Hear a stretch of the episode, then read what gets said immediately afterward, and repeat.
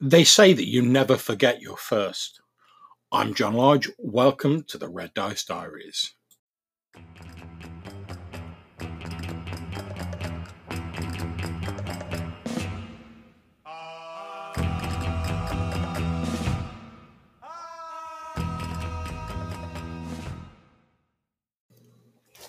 Okay, so what do I mean when I say your first? Do I mean your first kiss, your first love, your first day at school? No, none of that. I mean something far more important. Your first set of dice, of course, that's what I'm going to be talking about this evening.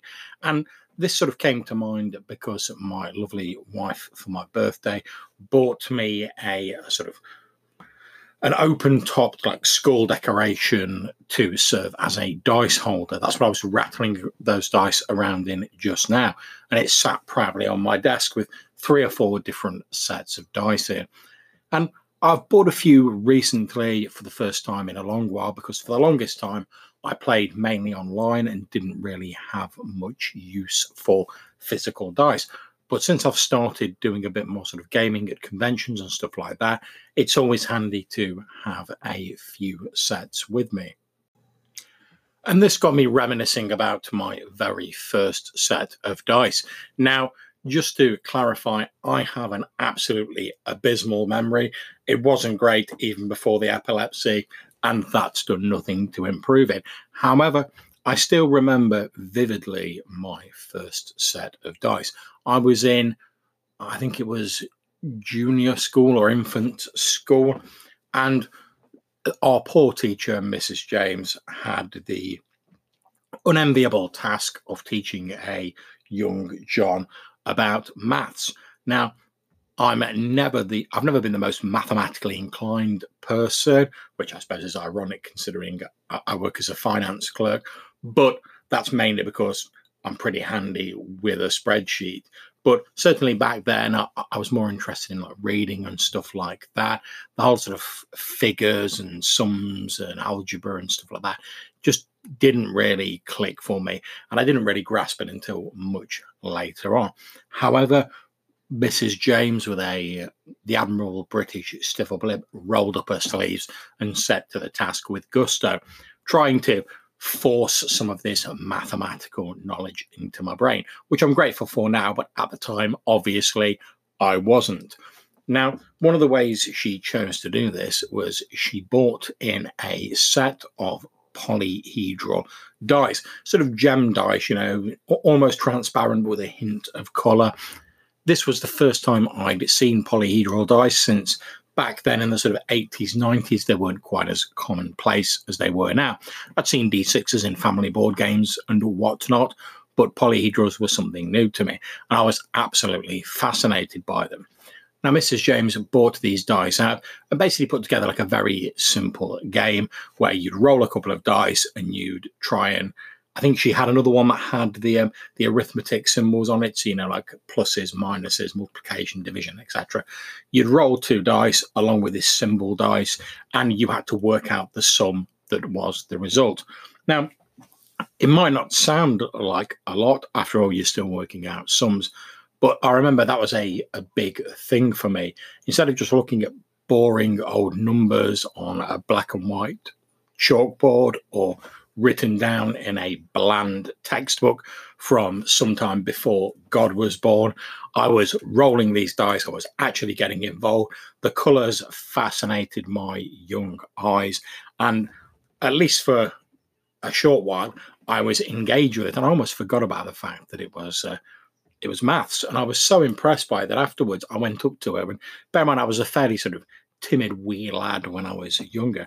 I actually went up to her and said, Miss, where did you where did you get these uh, these dice from? And she told me that there was a, a game store in uh, the nearby town of Burton on Trent where she had purchased the dice. Now, I was immediately eager to get hold of some of these and thought I can probably wangle my parents into buying me some, since obviously it's to do with schoolwork. Nudge, nudge, wink, wink. So I got some hastily scrawled down directions from her.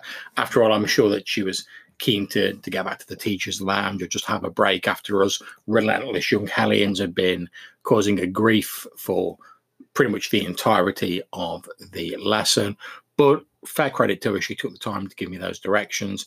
And granted, they were hazy, and most of them eventually turned out to be wrong.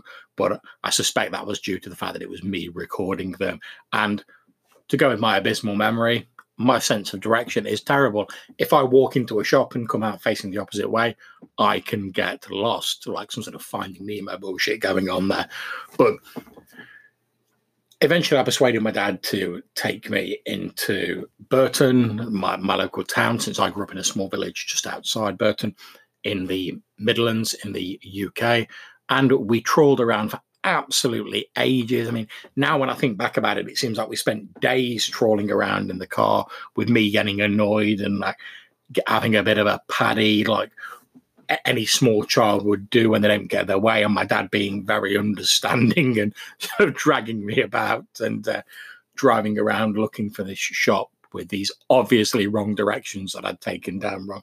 But I suspect now it must have only been like a few hours. But eventually we found the shop. It was Spirit Games, run by Phil Boothstone and Sally in Burton on Trent. And I remember going in there, there was a massive bearded fellow by the name of Steve that stood behind the counter. And in fact, I know him now. He's a great guy. He still works there. And later on, my now wife would go on to work there, and that would be how we met.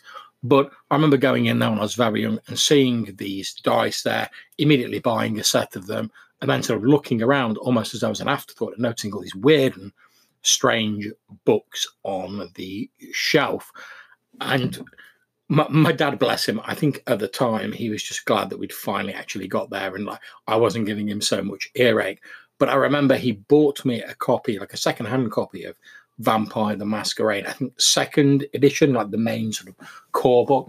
And I still have that to this very day. It's a, a very precious book to me, mainly for the nostalgia factor rather than any sort of immense amount of gaming I get out of it. But I still have that. I don't have the dice that I bought then, alas. But I firmly believe if I hadn't w- seen those dice, if Mrs. James hadn't shown them to me, and I hadn't persuaded my dad, and my dad hadn't been kind enough to take me down to Spirit Games in Burton on Trent, that I may not have discovered role playing as early as I did. And I might still have got into the hobby who knows? But I can definitely trace my initial interest in sort of proto role playing, since I didn't really know what it was about then, back to a, a dedicated teacher bringing a set of dice into a class and attempting to liven up a lesson and engage her pupils. And that's where my sort of lifelong love affair with RPGs, to a lesser extent, war games, started.